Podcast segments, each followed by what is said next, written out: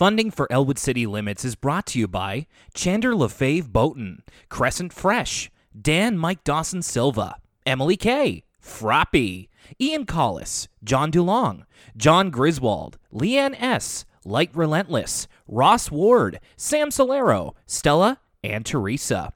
Become our patron today and get access to exclusive audio, commentaries, and more at patreon.com slash Elwood City Limits.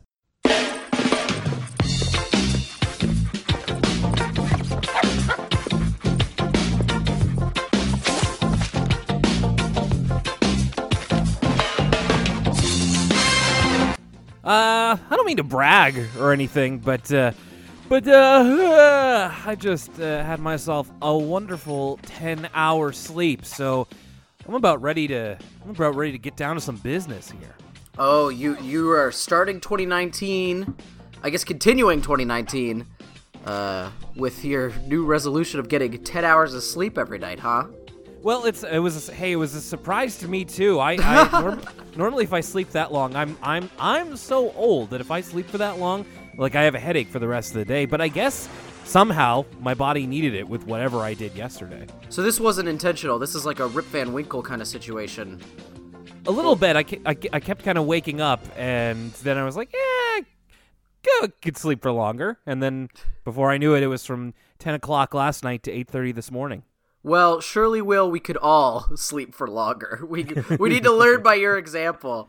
Yes, I imagine that you don't have that luxury as much uh, anymore, at least with the school semester back in business. No, certainly not. It'll be interesting. It's funny how much I don't want to get too ahead of ourselves, but some of these episodes uh, that we watch this week very much incorporate uh, my school experience.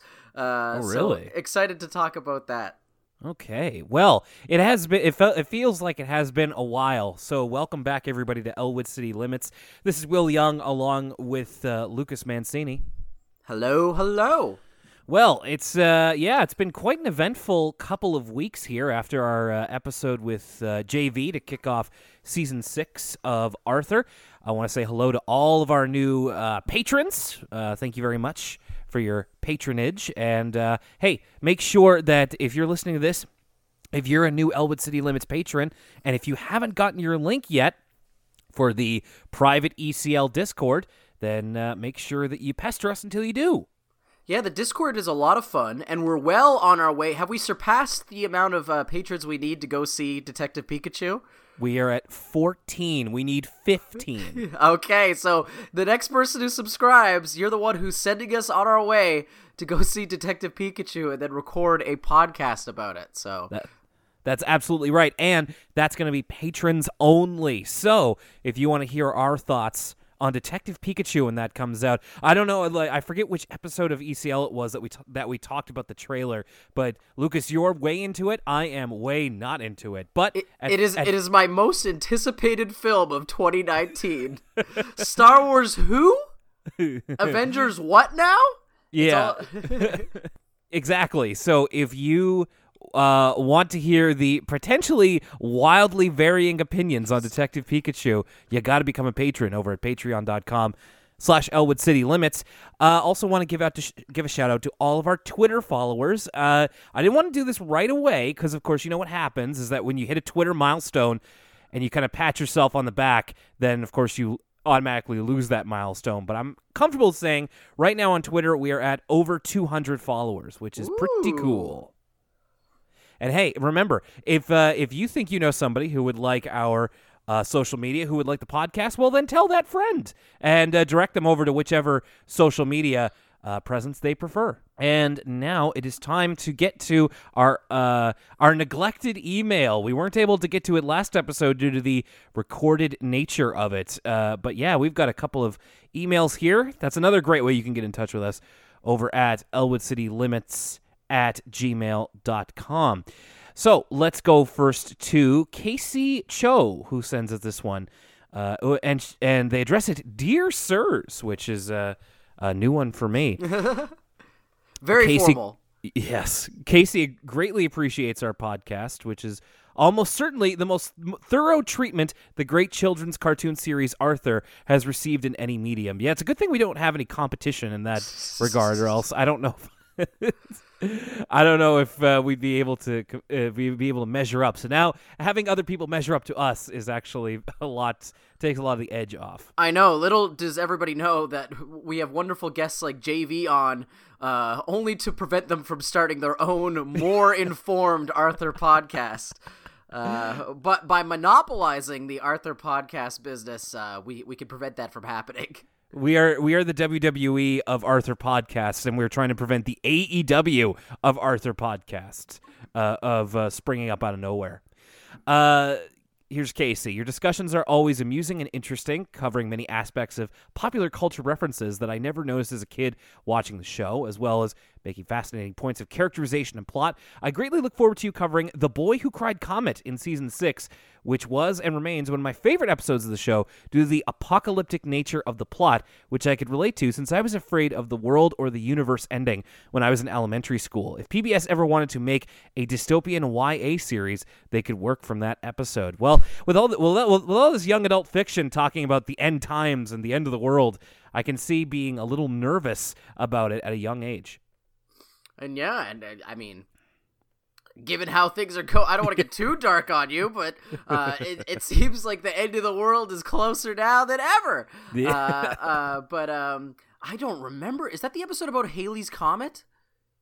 I'm not sure. Um, Yeah, I don't remember that one. Exciting.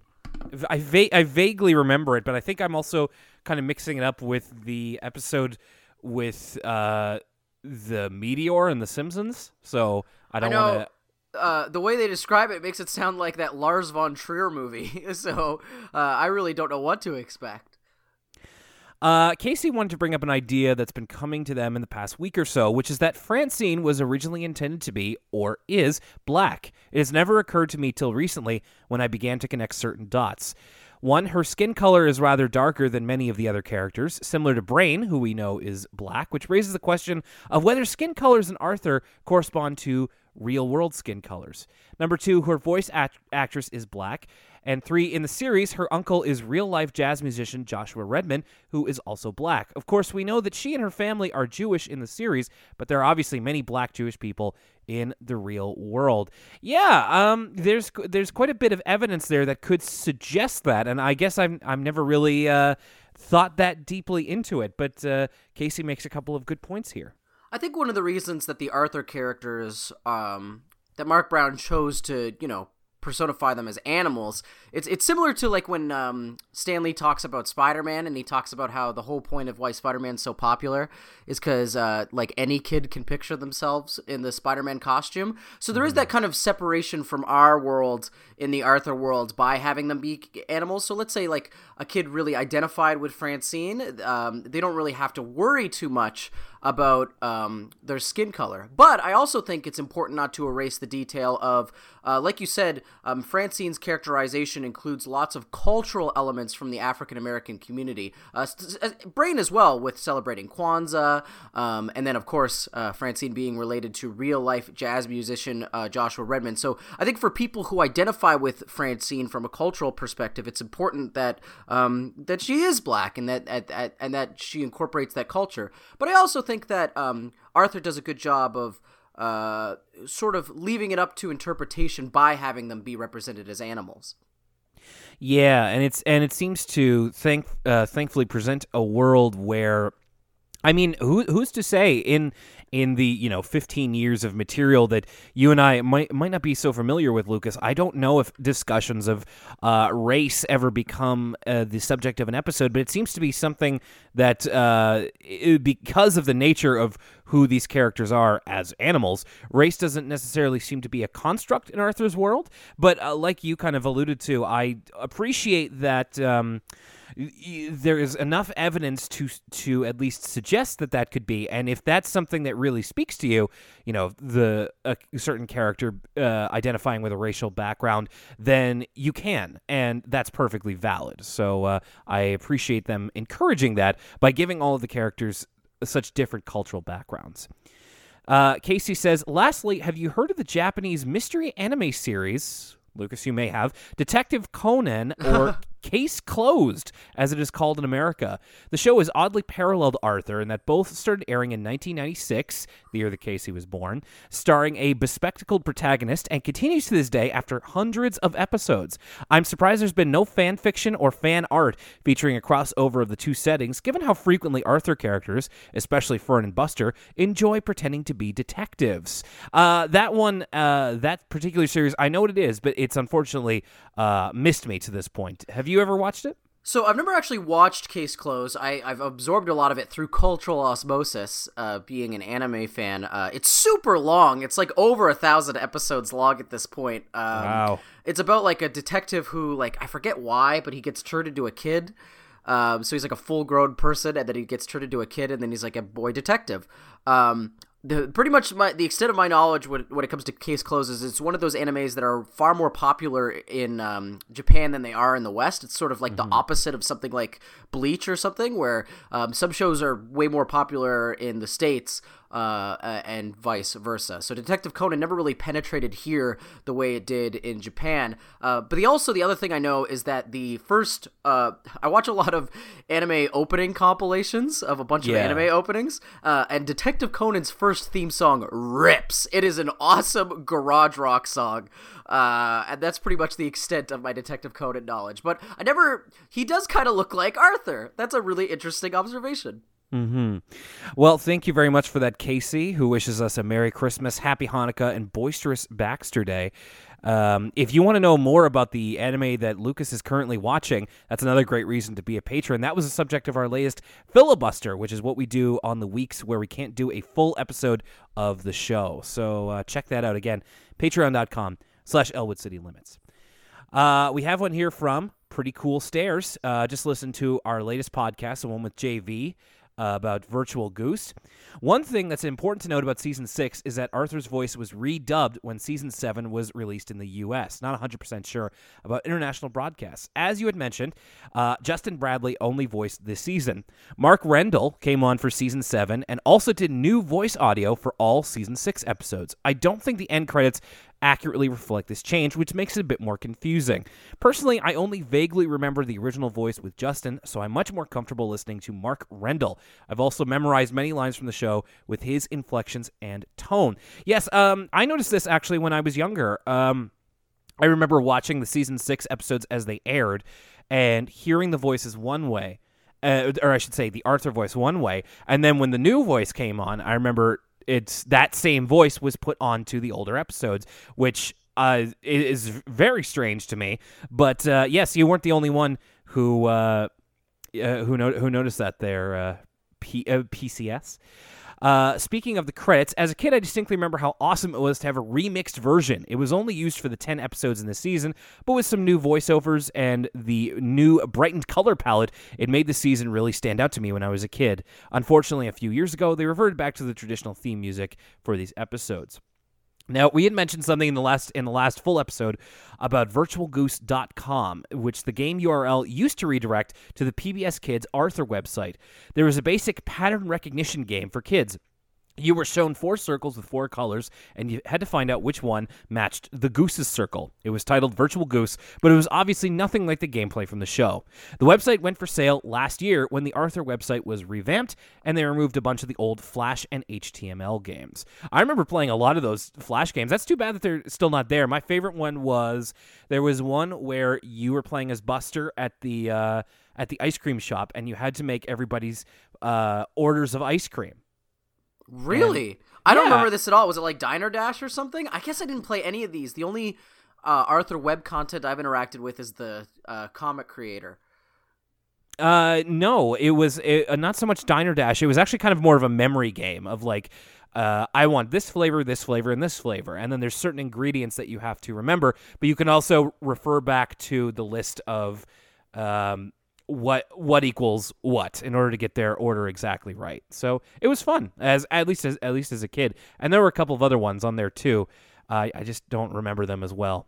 Uh, so that one's from Pretty Cool Stairs, who is excited for us to talk about the season, considers us one of their top favorites. Well, thank you very much. I appreciate having people uh, fact check us. So no, don't be afraid to uh, uh, give us a little fact checking uh, if you ever hear us kind of popping off about something we don't know anything about.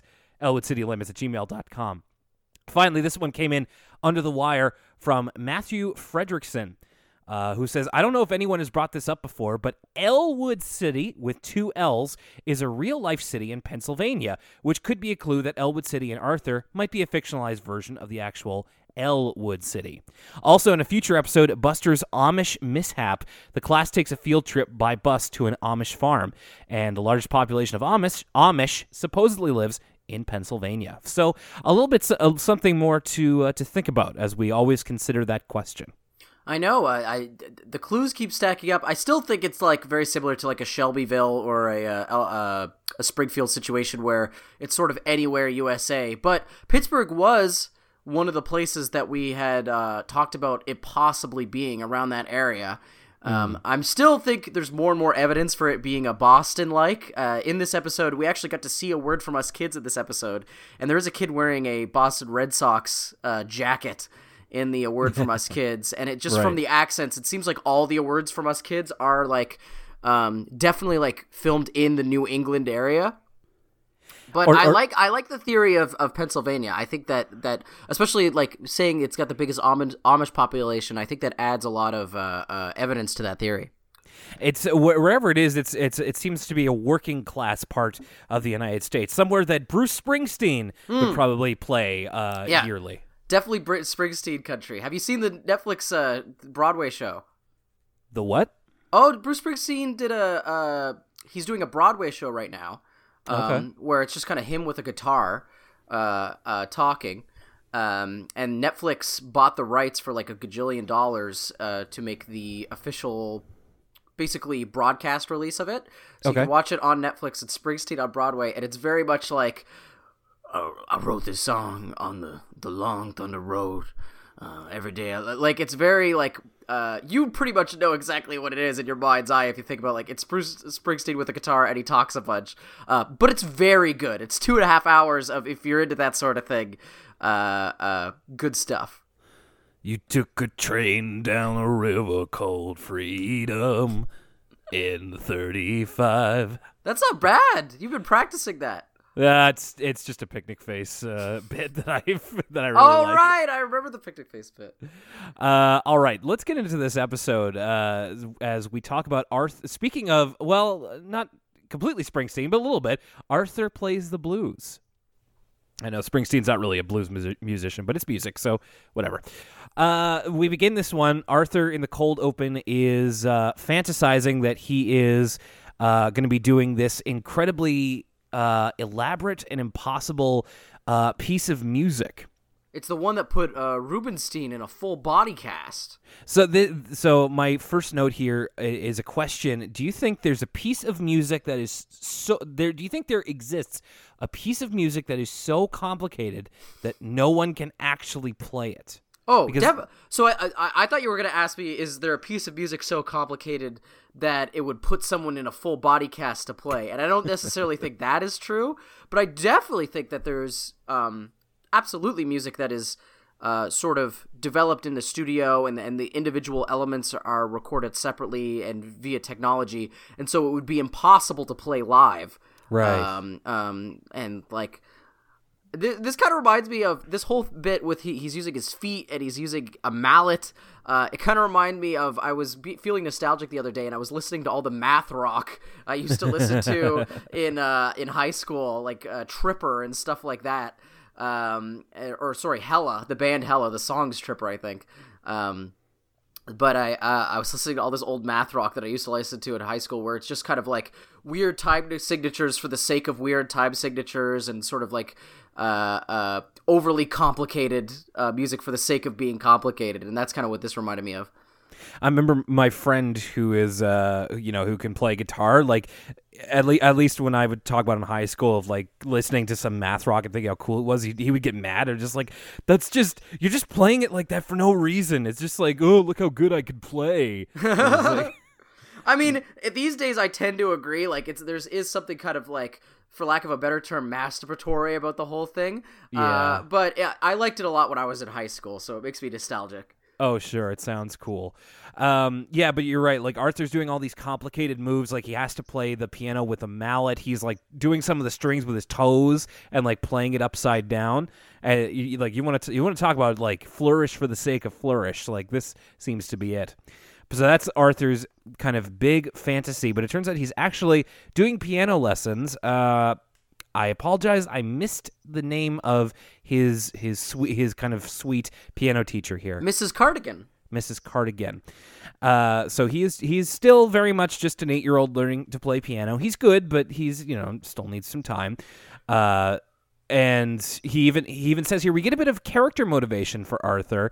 Uh, he says uh, Mrs. Cardigan says that she can no longer teach him, and he says, "Well, how am I going to get to Carnegie Hall without you?" So that seems to be Arthur's one of Arthur's main dreams is to become a professional piano player. I also feel like this episode probably you you would get a lot more out of this if you play an instrument because it's a lot about like uh, coaching and there's I mean the whole episode is based around Arthur not wanting to practice and I've I'm not musically talented so this I feel like there's a whole level to this that I missed because uh, uh, I don't understand, you know, the the practice that goes into mastering an instrument or like the desire to not want to practice. Also, do kids still know about Carnegie Hall? I feel like the only reason I knew about Carnegie Hall, again, I'm I, am i am also not a young musician, but I think the only reason I knew about Carnegie Hall as a kid was stuff like this and, and pop culture. Mm. Um, also, I think Andy Kaufman once performed at Carnegie Hall or something like that. Uh, so I, I, I, knew about that.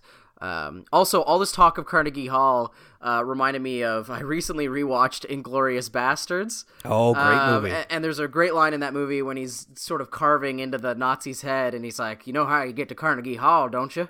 practice. and that's and that is that is again a big part of this episode. So uh, Miss Miss Cardigan is not is going to be retiring, and she's going to be recommending Arthur to uh, who we find out to be Doctor Frederick Fugue, who which is kind of the end of the cold open. Uh, she, off- she, offers Arthur cookies, which is a great move here. And then Arthur tells this to Binky, who is also, I mean, all the Arthur characters play an instrument, but I feel like Binky and Arthur are the ones that are most, uh, and Francine as well, are the most tied to their musical instruments. And so he tells Binky, and Binky's like astonished, like, you're getting to play with Dr. Frederick Fugue? Uh, so he's kind of a, a figure of myth, but also someone to be feared as uh, Binky tells a story about a kid who's like uh, who who is permanently scarred because of all of the how hard Frederick Fugue is as a teacher. Um, yeah, he says, uh, "Poor Mikey still can't hold an ice cream cone." it's just like you you'll either be the best player who ever lived, or you'll be drinking through a straw for the rest of your life. Which is like, I, I don't even know what would happen to you to cause that from uh, piano lessons. He also uh, instills Arthur a fear of knitting needles. Uh, and Arthur asks him, well, what does he do with the knitting needles? And uh, uh, Binky doesn't really explain. Um, also, I wanted to say, point out when uh, uh, Mrs. Cardigan is telling Arthur uh, that she's retiring, typical Arthur response, his first question is, "Well, what's going to happen to me?" Yeah.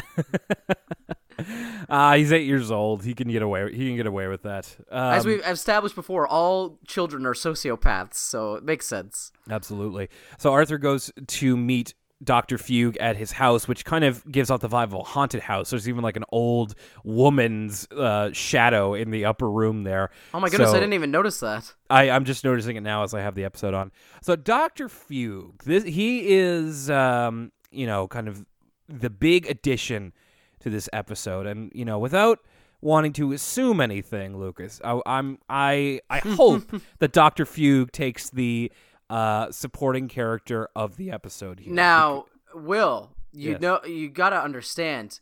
It is not the supporting character; it is the throwaway character oh, okay. of the right. week. I feel like Doctor Fugue uh, is too much of an integral part of the story to receive that honor. There's actually a different character who has received the throwaway character of the week. Okay. But I will take this opportunity to say I love Doctor Fugue's character design.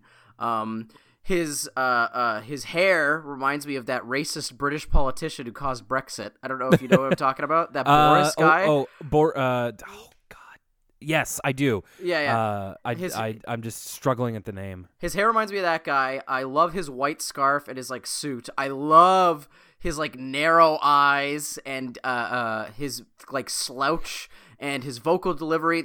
Everything about the characterization of Doctor Fugue. The fact that his name is Doctor Fugue in itself. Um, I'm a big fan of this character, and I know we probably won't ever see him again, but I hope we do. Because I, I really like him. Not enough to give him the throwaway character of the week. That is a different character's honor. Uh, but he's he's very cool. The uh, his mysterious stat his mysterious status as to whether or not we'll see him again like really uh makes me worry because it's such a tremendous character design. Uh yeah you mentioned his hair. Reminds me i think it's the what we're meant to what it reminds me of is kind of uh the composers of old who would have like those wild hairstyles that were unkempt because they didn't focus so much on their personal appearance but they uh were more focused on playing the piano or playing their instrument. Uh, but I get a real Alan Rickman vibe off of Dr. Fugue. I absolutely love his voice. Oh, and, that's it, what- it, it's not just the accent. He's got a very specific delivery, like the way he, um, like the pauses in his sentences or the way he delivers certain words. It's it's ultra specific, and I love it.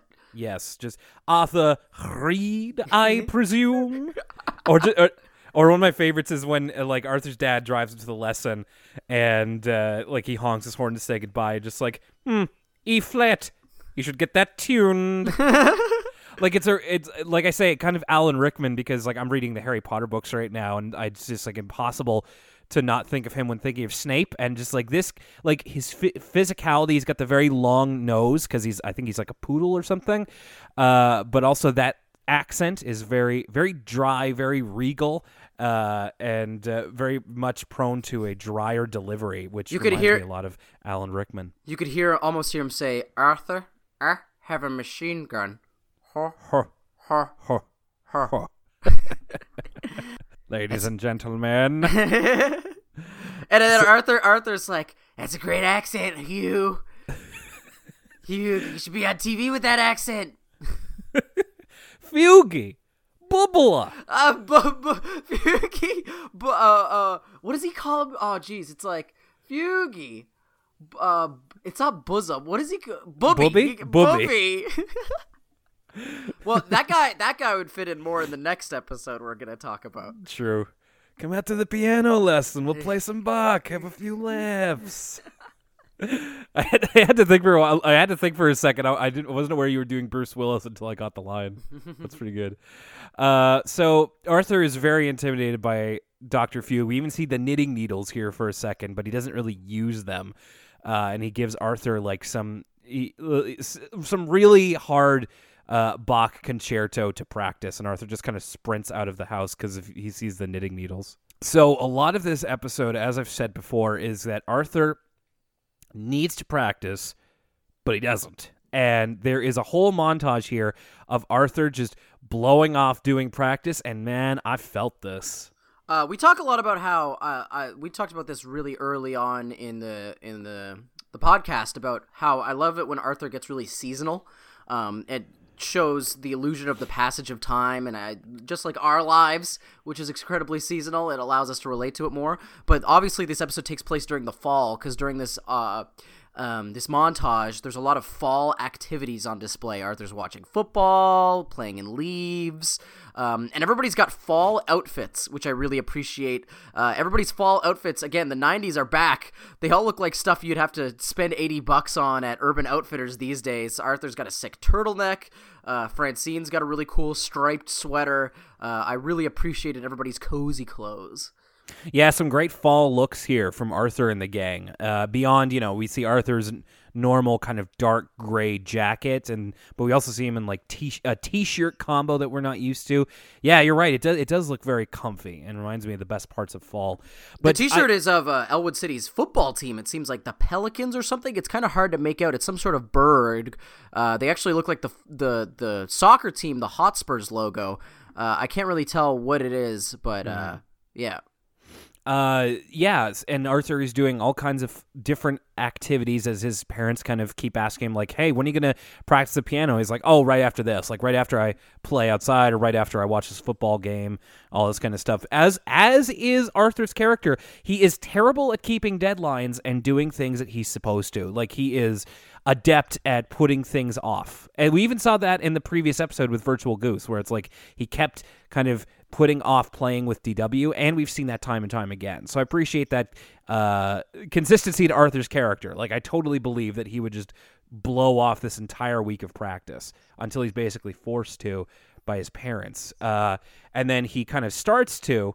Uh, and ends up eating too many cookies and passing out, which is a big mood and a half. And but it also finds himself distracted. Like DW is playing with like a very noisy toy, her funny farm, and oh my god, the funny farm! It's so it's one of those things where it's like it was only ever invented to be as annoying as possible. But yeah. there's a great, uh, it, it's like a, a whack a mole, but she's like pushing the animals back into the farm.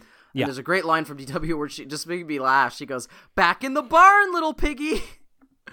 Yeah, she's really into it, and so Arthur kind of keeps like puts her in a different room or like asks her to turn the sound down, and then in order and then in order to keep her quiet, he gives her some of her Halloween candy. Again, another fall activity, but DW is eating it too loud and j- just like Arthur allowing himself to be distracted to the nth degree, and then, like I said, eats too many cookies, passes out, and then wakes up, and he's like, "Okay, that's a good practice." And I'm like, "Yeah, I have definitely, I'm definitely guilty of that before."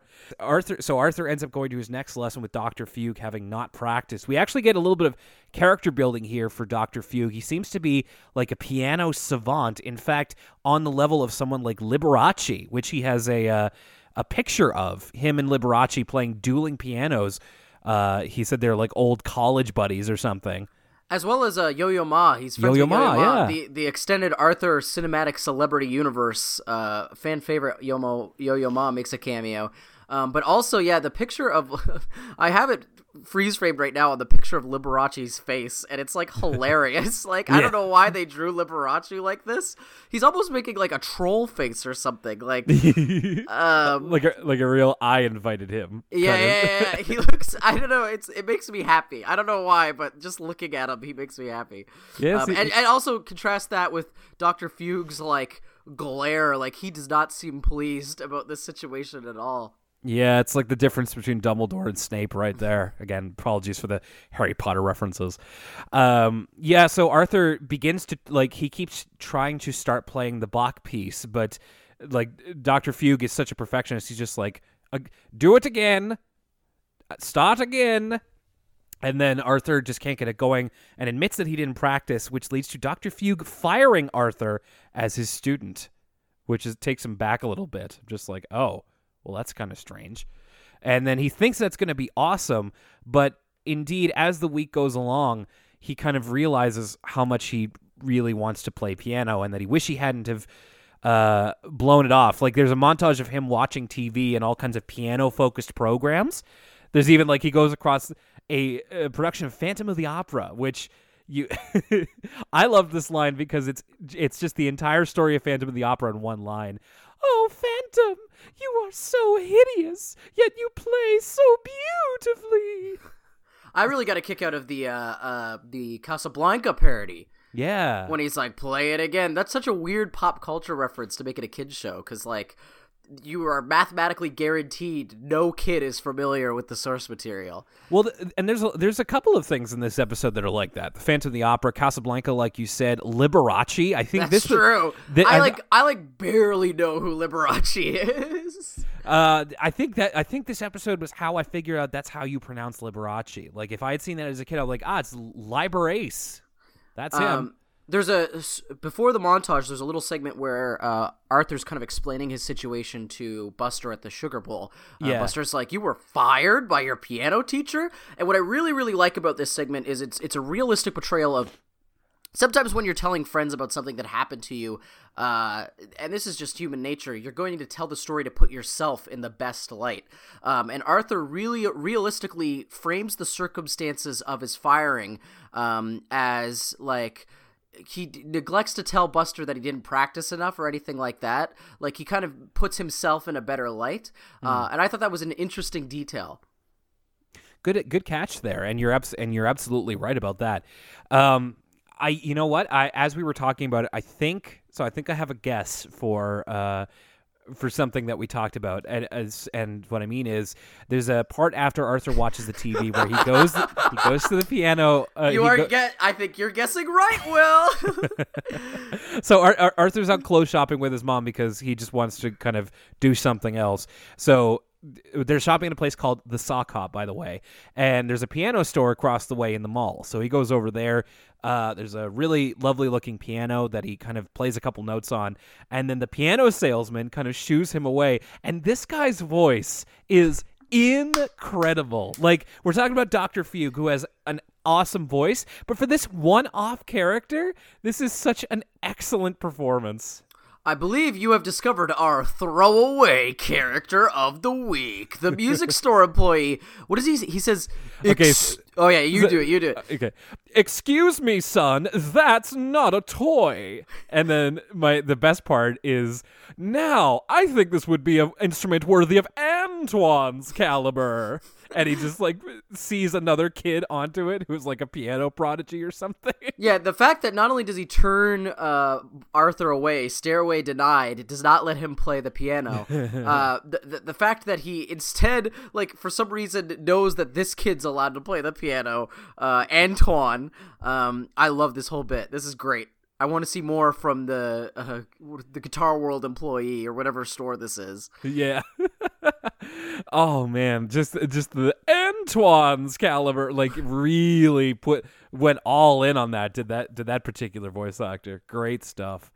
Uh, so Arthur's a little down down in the dumps because he wants to get back to playing piano, and he talks about it with Mrs. Cardigan, who tells him that if he wants to play for Doctor Fugue, then he has to kind of earn his respect back. Uh, you know, he fires a lot of people. He's a very difficult man, but if you can earn his respect, then he will teach you again. So then we get a montage of Arthur really getting down to brass tacks and practicing the Bach piece. And we see a couple of different ways that he deals with his distractions. Uh, when DW starts playing her funny farm, he puts in earplugs. Uh, he ignores prompts from his friends, all this kind of stuff. He still, he he doesn't. I like that he doesn't get it perfect, but he's you know better than he was before, and he's ready to kind of present himself to Doctor Fugue. He goes back to his house. We see a kid. We see like a perennial background Arthur kid leaving his house and like j- overjoyed that he's been fired, like throwing his music sheets on the ground and running away happily.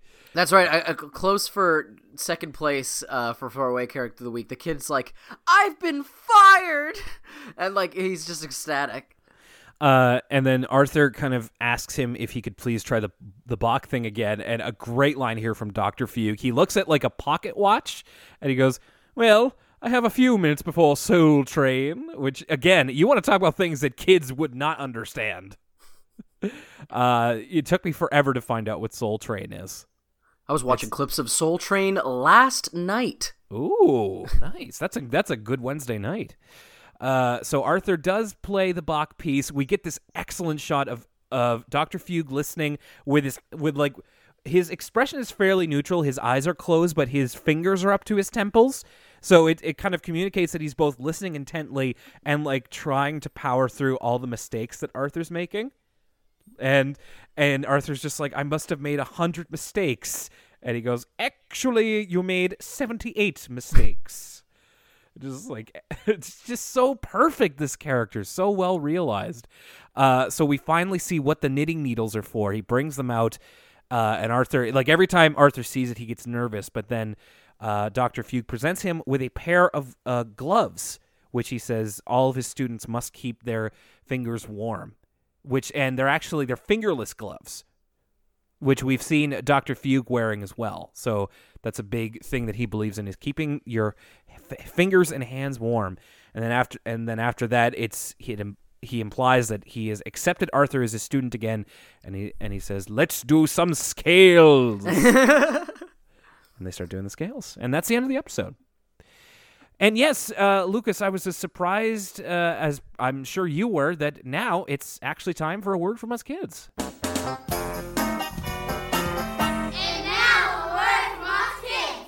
All right. So, yes, a word from us kids returns. It feels like it's been like dozens of episodes since we've talked about this, but it just so happened that uh, the the uh, file we were watching came with it. So let's talk about it. It's what it is. It's kids learning to play uh, the drums and I uh, kind of like uh, the African drums. Like it's an Yes, a my- bit of an African drum circle.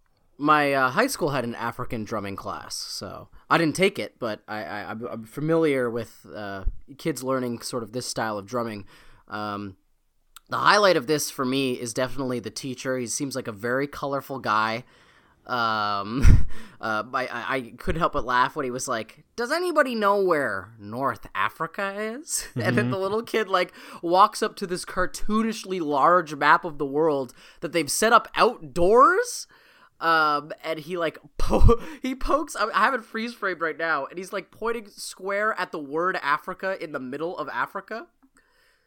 Yeah, it's it, it's it reminds me a lot. It like it kind of brought me back. This was something that like my music class in elementary and junior high would do like as a special day like bring in somebody who knew about african drumming and then we got to practice on the drums and all this kind of stuff so i i remember those happening i don't remember how i felt about them at the time but i it was it was always something I'm that in retrospect I'm very glad that I got to do, and in fact I think I, I might have done it at high school as well. Uh, yeah, these uh, these two teachers, these African drumming teachers, seem like really interesting people. It's kind of too bad. I'd like to kind of learn more about them. We get a lot of like talking heads from the kids about like what it's like to be playing these types of drums and kind of staying on the beats and all this kind of stuff. But it, uh, but yeah, there's the part where he's got the big colored map of of the world and points to North Africa. So they're trying a bunch of different rhythms. They're also doing it outside, which is a, a fun little bit as well. Uh, yeah, I, I, I, I guess it's just we, we get to hear some some fun drum music, and that's that's about it for me. Do you have anything else to say about it? No, I want. I guess my question is: Do they always have this outside, or were they just doing that for the cameras? It seems like a weird event to hold outside. Well, it could be it could be something that this is like uh like an after school program or something, and as long as the weather allows, then they kind of do it outside. I'm not sure. Uh I wish I got to know more about it a little bit. All right, and now a word from us, kids. Hi there, Elwood City Limits listener. Uh, Just a quick note here from your buddy, your pal, Will Young, that this show is supported by all of you, listeners just like you, by the following ways Facebook.com slash Elwood City Limits, Twitter at ECL Podcast, Tumblr, ElwoodCityLimits.tumblr.com, and Instagram at Elwood City Limits. Drop us a line on social media. We'd love to hear from you and give us a like, a heart, whatever it is. Email elwoodcitylimits at gmail.com. You can get your email read here on the air. Just send it to us and uh, let us know what you think of the episode, of the show, of anything in particular that we might have talked about or that's on your mind. And you can find the podcast by going to elwoodcitylimits.libsyn.com. And you can find it at your local podcast provider. Now, if the show is not on a service that you use all the time and you'd like to change that, make sure to drop us a line and we will get it on there as soon as possible. All right, let's get back to the episode now, already in progress.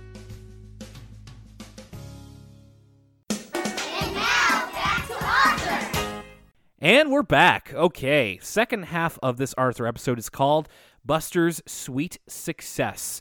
And it doesn't start with Buster. It does start with a perennial background character, Ed Crosswire, in his element, where you like start at uh, Crosswire Motors. Let, let me tell you something, Will. It's been a while since throwaway character of, of the week has been this contentious. Uh, cause boy, there was some characters neck and neck, including what I can only describe as Arthur's mole man. Yeah. yeah, he does look like him, doesn't he? He not only does he look like him, his mentality, like just the way he carries himself, is very, very similar. Um, and uh, uh like the way he's like, "You do," like, Yeah, I- he's- I, I want to know more about this guy. Yeah, he's really schlubby, and he he's just like they had to. They basically had to draw a total rube for Crosswire to take for a ride because he sells him like this three wheeled clunker, and uh, and he's just This- like the the details of the the details of the car are hilarious. If you listen to the hi- description of the car, it's like called the Emu, and it's an Australian manufactured vehicle. Yeah. um, that doesn't have any wheels. yeah, and it's and it's like it's like the ugliest thing. Like the the mirror falls off. It's just a total total junk. Uh, and I think the idea of this cold open is that everybody has different kind of uh, tactics, uh, sa- salesman tactics that we see. So of course, why not start with Ed Crosswire, who I can see uh, why he's so successful if he's this if he's this good at it. There's another one of Binky holding like uh, a can of donations for uh, a local animal shelter. And he's and he's and he's he, there's a big theme of threatening George in the last couple of episodes. Uh, and especially here, he's like, "Are you going to donate a dollar to the animal shelter, or am I going to have to start breaking pencils?" There's also uh, we get DW sales Oh uh, technique. man, And I think this this bit is something that I actually quoted a lot as a child. I remember this. so DW's wearing like raggedy clothes. There's tears in her eyes. She's selling lemonade for uh, 25 cents, and she's like, "Please, will someone buy some lemonade?" Yeah, and this is this is dangerous. She's doing it right outside her house. Like if if my kid were doing this, I'd be like, okay, yeah, you need to stop, or else Child Protective Services is going to get called on us real quick because she gets a bunch Well, of. it's also it's also borderline fraud. So she's Yeah. like, uh, to buy some new clothes and maybe a piece of cheese to eat. And there's sort of a mob that forms around her, trying to uh, give her money. Yeah, and it's just like, man, you got to be careful with that, or else like one of those one of those adults is gonna is gonna call the cops on your on your parents, and then you're actually gonna be looking for some cheese to eat. Uh, and the cold open actually ends with the exact opposite. We see Buster uh, feverishly trying to sell something to us, and just like, I'll I'll throw it my shoes. Do you want my shoes? Please, just buy something. And that's So a couple things. Uh, uh, uh, for one, uh, if you look at the background after the mob dissipates, uh, trying to buy uh, DW's uh, lemonade, you'll see um, Arthur's uh, grandpa's friend. I forget his name. oh uh, Ed- um, Ed. Yeah, Ed from Grandpa Dave's Old Country Farm. I guess he's moved into town or he's spending some time in town because he actually pops up in this episode a couple of times. Okay. Um, uh, and so another detail, this whole spiel is for Buster. Arthur's talking about how bad Buster is as a salesman, and he's like, "I'll give it to you half price, anything. Please buy something from me." So, uh, in my second semester of school, we have to take a marketing, uh, uh, an integrated marketing communications course. Okay. It's so I'm in PR. Um, so I'm I'm definitely uh, I, I I like PR and I, I like uh, communications as a whole, but I think my least favorite aspect of it is marketing. I'm terrible at business. It just doesn't come naturally to me. So a hmm. lot of stuff in the integrated marketing communications course. Again, we've talked about how much I relate to Buster. This one was a big one because like uh, in the next scene where uh, Muffy's sort of talking about uh, the business case for why she's able to sell 20 chocolates, and Buster like barely understands, and he's like, "Okay, I'll get 20 boxes as well." uh, I could definitely see myself making the same mistake. Also, before we move on, another detail: new intros, right? New Yes. intros for the uh, title card. Yes. Tell tell me about it. Uh, I think it's just um the tow truck pulling away the emu, the freshly bought emu, and I wonder that is so specific to this episode. I wonder if that one's going to show up again. Um, I th- I feel like we see that character again. We'll ha- we'll have to wait and see. Uh, but uh, I'll keep that fresh in my mind as I can. I hope so because this is a it's a really well illustrated loser. So uh, I think we c- we could use one of those. Uh, I will also note here that in this episode you can hear that Arthur Arthur's voice, Justin Bradley's voice, has already dropped. Like I wonder, I don't know if that's going to change throughout the episodes, but he definitely sounds like he like puberty's starting to hit him. I was actually going to ask you because, like you said, this episode is about the kids selling chocolate for the school band, which was something that uh, I never did personally, but was a big part of my elementary school experience. Did you ever uh, sell things for your school? Like I'm talking Never for school, grades. but I uh, never for school, but definitely in the Boy Scouts. I Okay. sold. We we've talked briefly about my time in the Boy Scouts, uh, and uh, uh, I definitely sold uh, many bags of popcorn for. Um, and it was very similar to this of just going door to door now around the neighborhood. Uh, it's interesting how much freedom they actually give kids in their sales technique of like, "Hey, do you want to buy this?" Um, uh, so we get a segment of um, Buster attempting the same techniques. Well, actually, before we get to that, Will, did you ever have to sell something for school?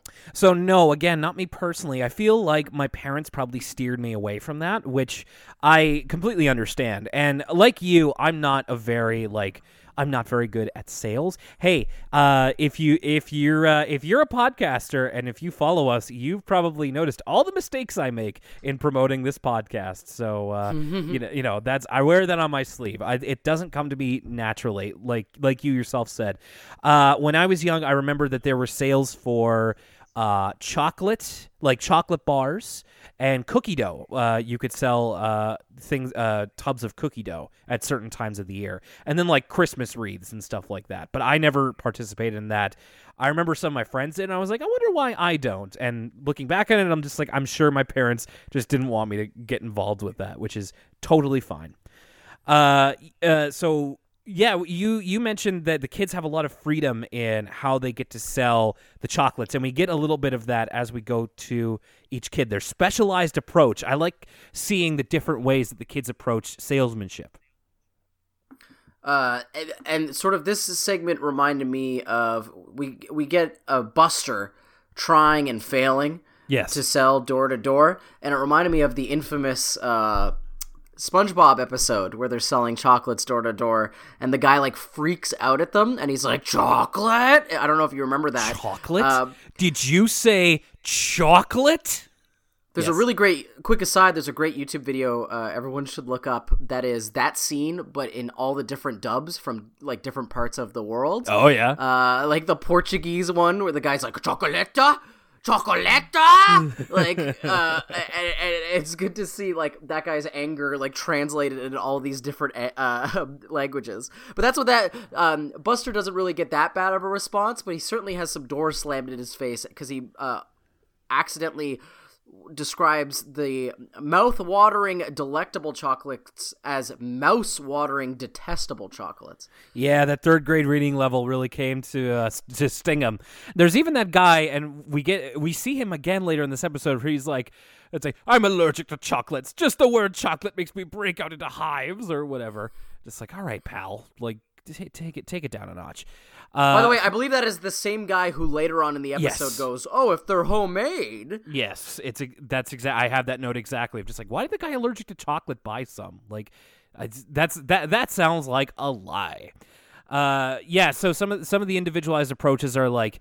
Uh, brain with a chart of like, uh, it's like, oh, uh, sh- uh sugar or, or whatever, uh, chocolate for the it stimulates the brain and allows for faster reaction on test scores. So he sells to a bunch of kids his own age. Um, what else? We oh, Prunella Prunella does her fortune teller routine uh, which seems to work pretty well. And Francine is also very successful in selling hers too. Uh, we get a uh, we get a cut here as Buster's like, I'm pretty like it's only been 20 minutes, but I'm pretty sure I can sell them. And then we cut back to him at his house with his feet up on the chair, and like he's just kind of uh, stre- like stretching them and like rubbing them. He's just like two and a half hours I spent outside. He's like a real a real Willy Loman type. He's uh he's uh, not or or Gil from The Simpsons perhaps of just like he's he was not he was con- bleh. He was comedically unsuccessful. Uh, he even he even has this great line that says, "What's happened to me, mom? I used to be someone in this town. I was well liked." Like he's having a real crisis here. His mom suggests that perhaps he needs a gimmick to really reel people in. And he gets inspired by the what I'm going to say. I feel like we've seen him before, but this is the first named canonical appearance of Jack from Jack's Joke Shop. He sees the Joke Shop's uh, commercial on TV, and he gets the idea of uh, giving out free samples because that's what Jack's Joke Shop is doing. Uh, Jack, for the record, also a also a white bunny.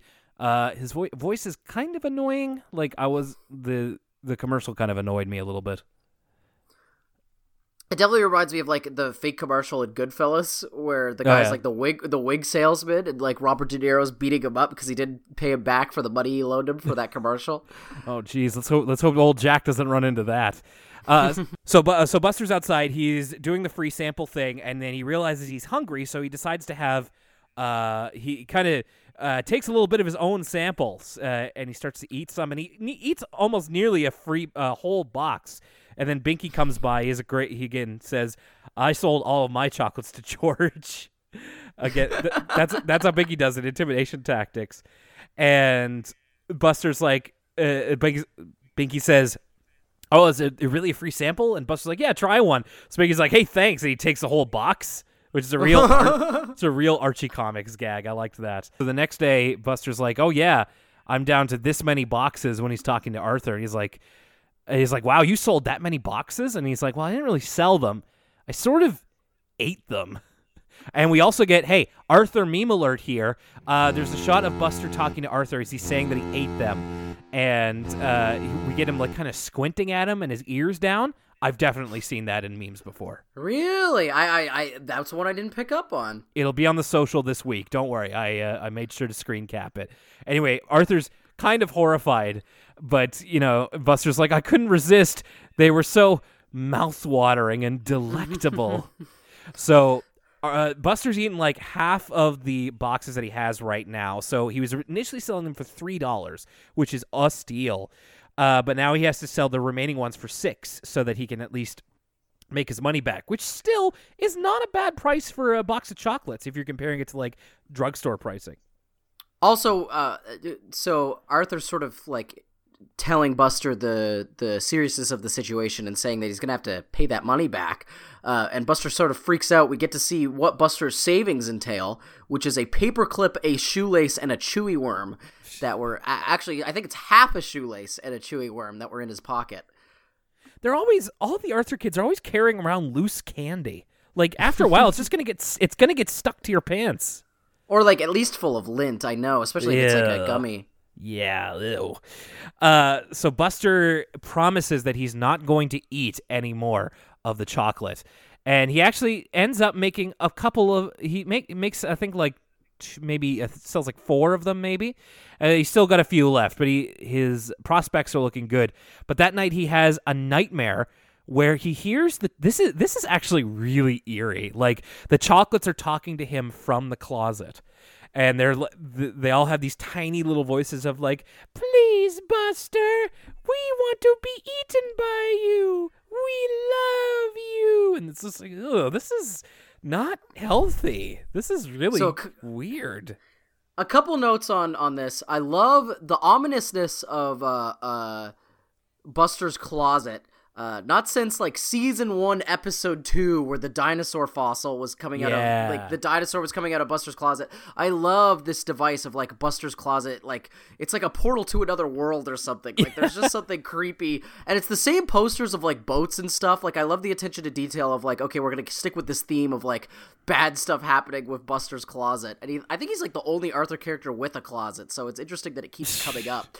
uh, but another thing is this kind of reminded me uh, the reveal the next day of where Buster's like, "Oh, what a horrible dream," and then he yes. realizes there's chocolate all over his face. Yeah, um, it reminds me of. I, have you seen the movie Flight starring Denzel Washington? No, but I know which, that's the one where he's like an alcoholic pilot, right? Right, and so there's a part in that scene in that movie where the his lawyers are tr- like I don't remember exactly what's going on, but his lawyers are like, he's got to testify the next day to uh, explain his is- innocence, and they put him up in a hotel room, and there's no uh, booze in the in the beer fridge.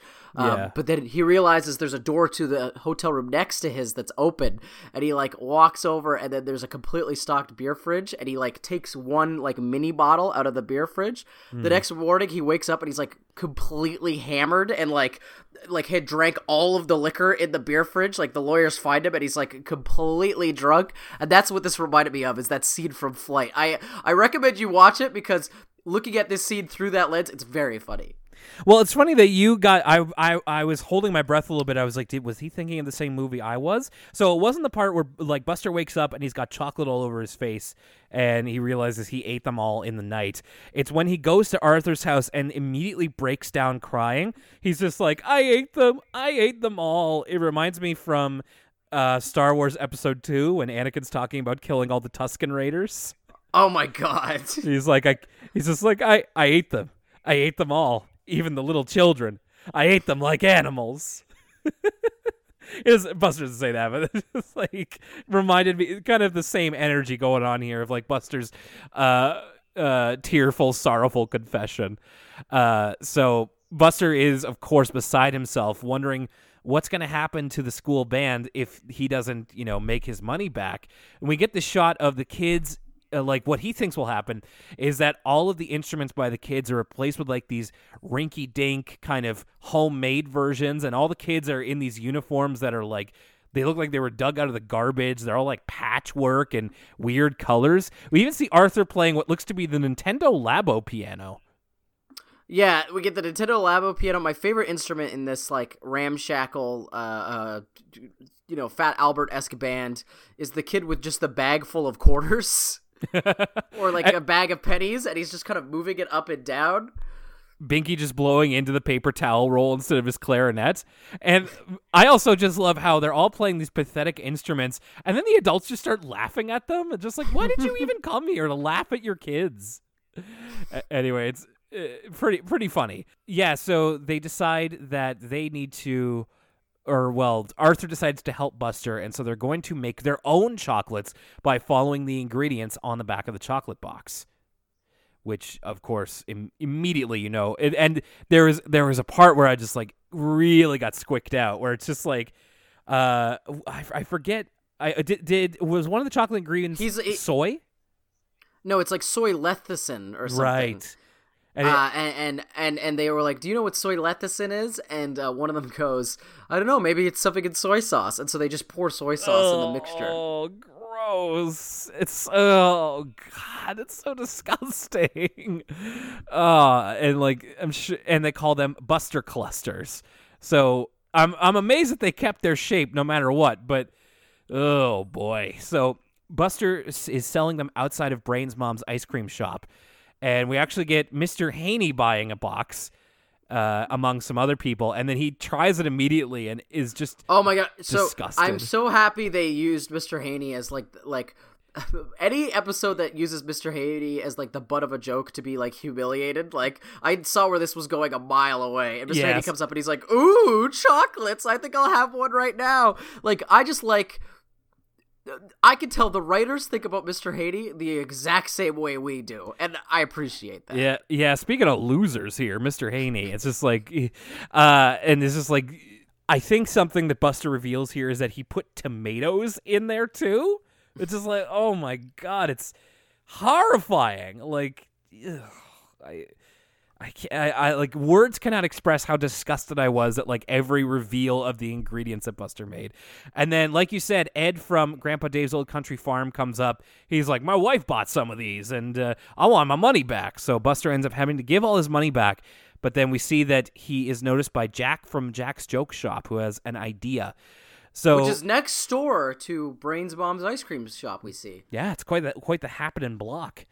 Uh, so Buster's in print, in Mr. Haney's office with his mom, and uh, Mr. Haney says that uh, somebody has decided to uh, pay off Buster's debt to the school as long as he does some work for him on the side. Uh, and that turns out to be Buster working in Jack's joke shop on a Saturday, which is kind of the end of the episode. And this actually ends up being Buster's element, which it, uh, we see him kind of sweeping the floor as Arthur comes in, and then a couple of customers come in, and Buster goes into the whole marketing spiel for Jack's joke shop. So, is this is this child labor?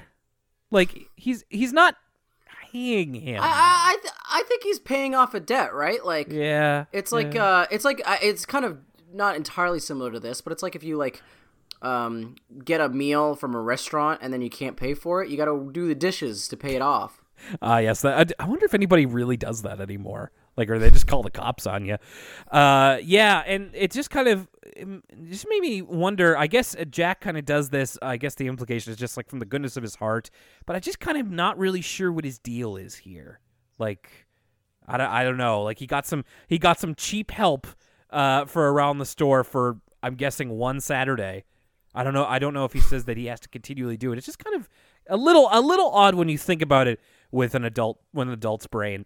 Also, speaking of weird, if you think about it, uh, we kind of see the end of the episode is Buster still going on this spiel. They're using Buster clusters as like the like the cho- the chocolates that look yummy but taste crummy, uh, which is actually a pretty good idea. And then yeah, it's like Bertie. Remember Bertie Bott's every flavored beans? Yes, I do.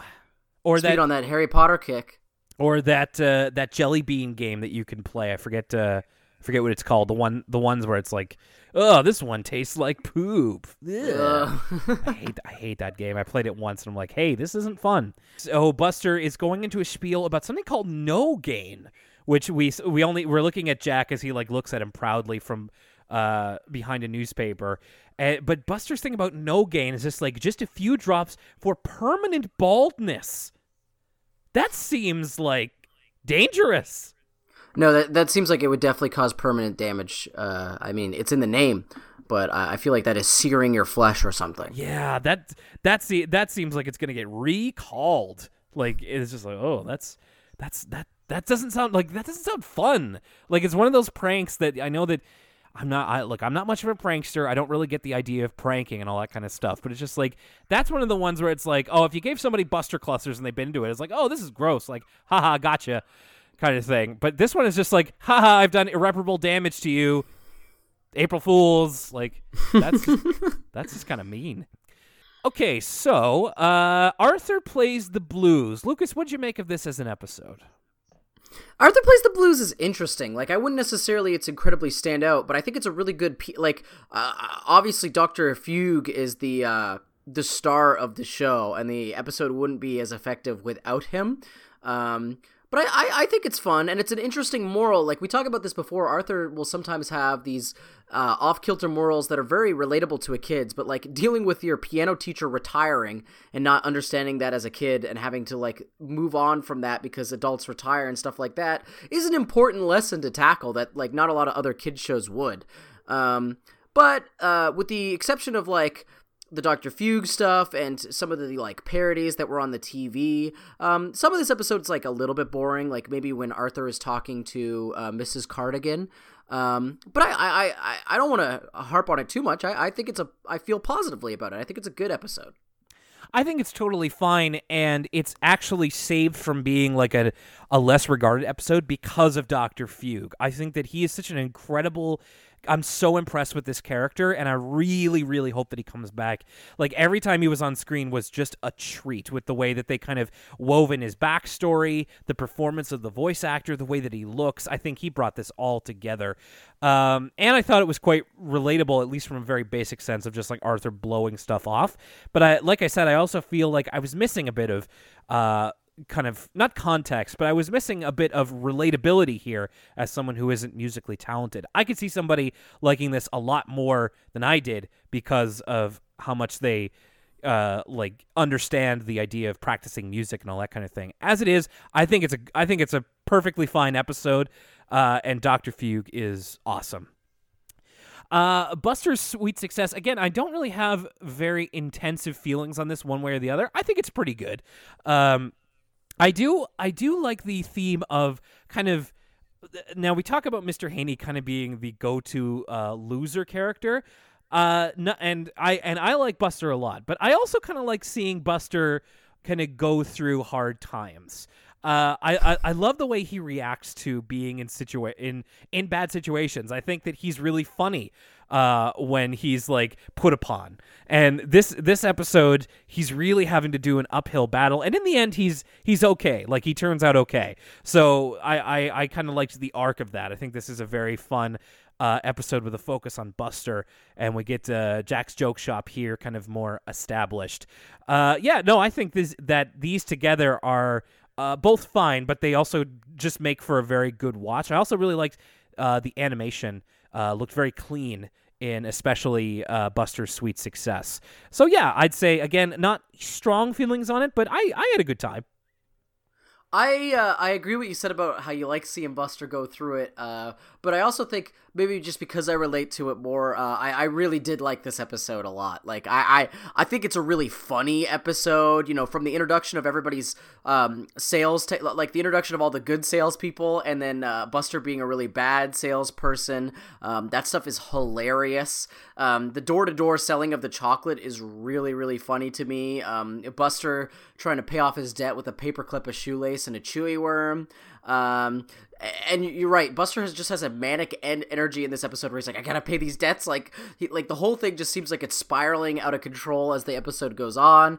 Mr. Haney uh, eating the bad chocolate. Uh, I think it's a really funny episode, and I, I relate to it a lot. So I really, really enjoyed it. I thought I, I, I think this is a great episode.